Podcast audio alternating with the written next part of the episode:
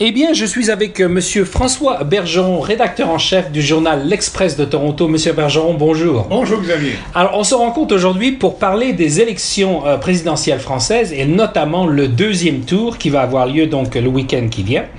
Et la, la première question, c'est euh, le Canada semble s'intéresser aux élections présidentielles françaises, non seulement le Canada, mais les autres pays aussi.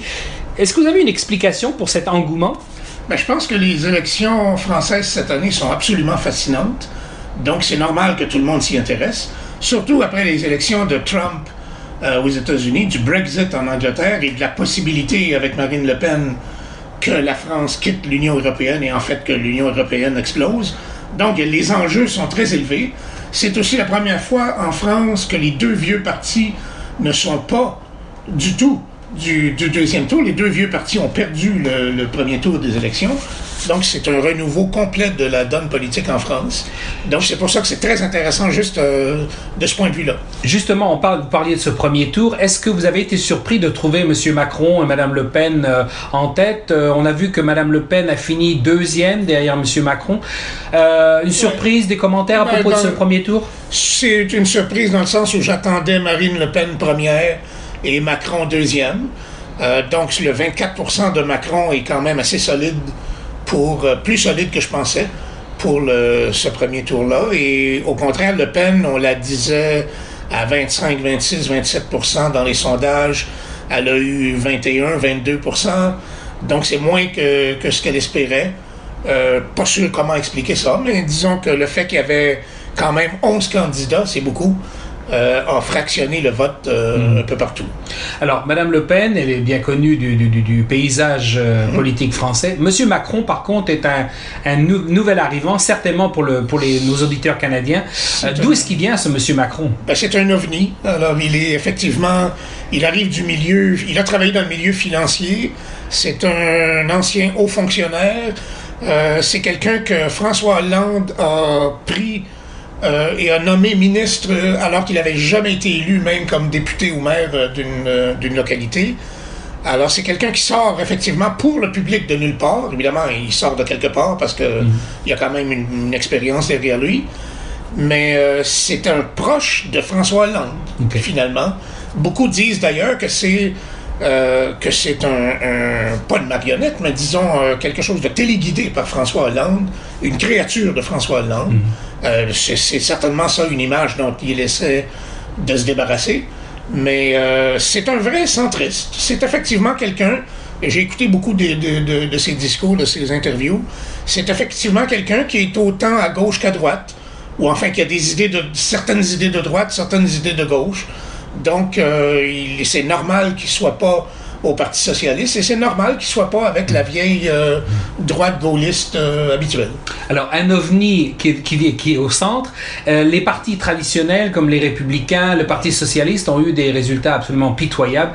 Vous avez une explication pourquoi un, nouvel arrivant dépasse des partis pourtant bien établis Ben, dans le cas des socialistes, c'est que le bilan de François Hollande est tellement catastrophique qu'effectivement le parti était, euh, c'était impossible que ce parti-là euh, se relève. Ensuite, du côté de la droite, ben, il y a eu les scandales. Toutes les affaires de Fillon. Normalement, François Fillon aurait dû gagner.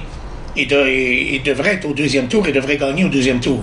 Mais à cause de tous les scandales euh, de- d'emplois fictifs et de trucs comme ça, ça a plafonné le vote, le vote républicain traditionnel. Et il y a beaucoup de gens qui ont voté centriste par défaut pour, euh, pour ne pas voter pour quelqu'un quand même qui, qui considérait comme corrompu. Le, pour le deuxième tour, M. Macron compte pourtant euh, avoir des ce qu'on appelle des reports de voix, c'est-à-dire des, des, des gens qui ont voté pour M. Fillon ou euh, Hamon. M. Hamon ou M. Ouais. Mélenchon euh, pour que ces voix se reportent sur lui. Est-ce que vous pensez que ce report des voix va, va se produire comme il l'escompte? Ben, il n'aura pas toutes les voix de Fillon, ça c'est sûr. Beaucoup d'électeurs de Fillon sont en colère de s'être fait voler cette élection-là, selon leur point de vue. Euh, ils voteront pas Macron. Euh, ils vont, il, y en a, il y en a beaucoup qui vont voter Le Pen. Chez, à, gauche, par contre, chez Mélenchon, c'est plus des gens qui vont voter blanc ou qui vont rester chez eux plutôt que de voter Le Pen et certainement et, et pas Macron. Donc, il y a une certaine dynamique. S'il y a de l'abstentionnisme à gauche et du vote Le Pen à droite, ça peut favoriser Le Pen.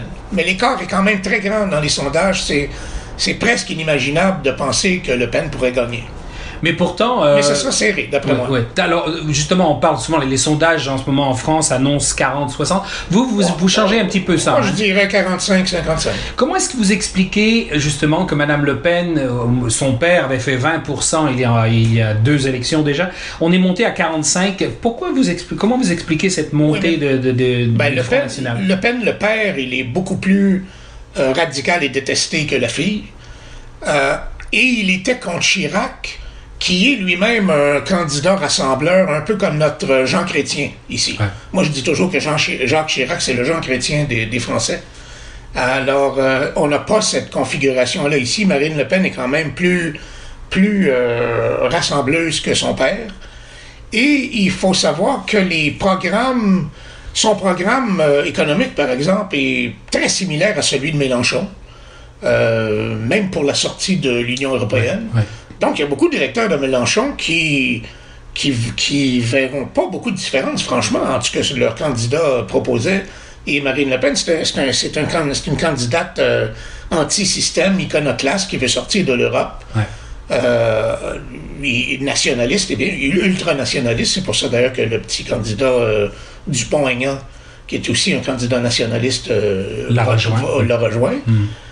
donc, c'est une élection, franchement, de Europe Europe versus anti-Europe, euh, nationaliste versus multiculturaliste.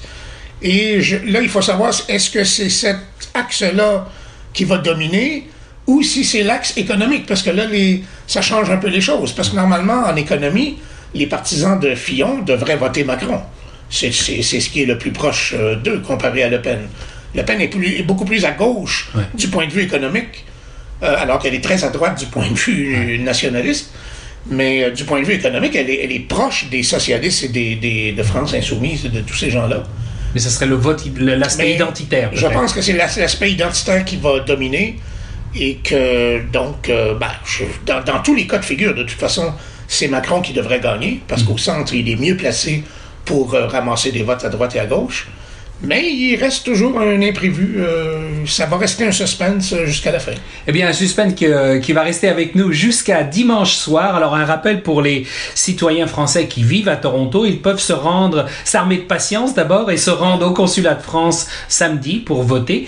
Euh, et puis, les résultats, bon, le vote a lieu ce dimanche en France. Et Monsieur Bergeron et moi-même attendrons avec impatience les résultats. Mais, mais on, pense, on, quand même, on estime quand même que peut-être euh, Monsieur euh, Emmanuel Macron sera probablement le prochain président de la France. Oui, ça décrisperait beaucoup d'ailleurs la politique française.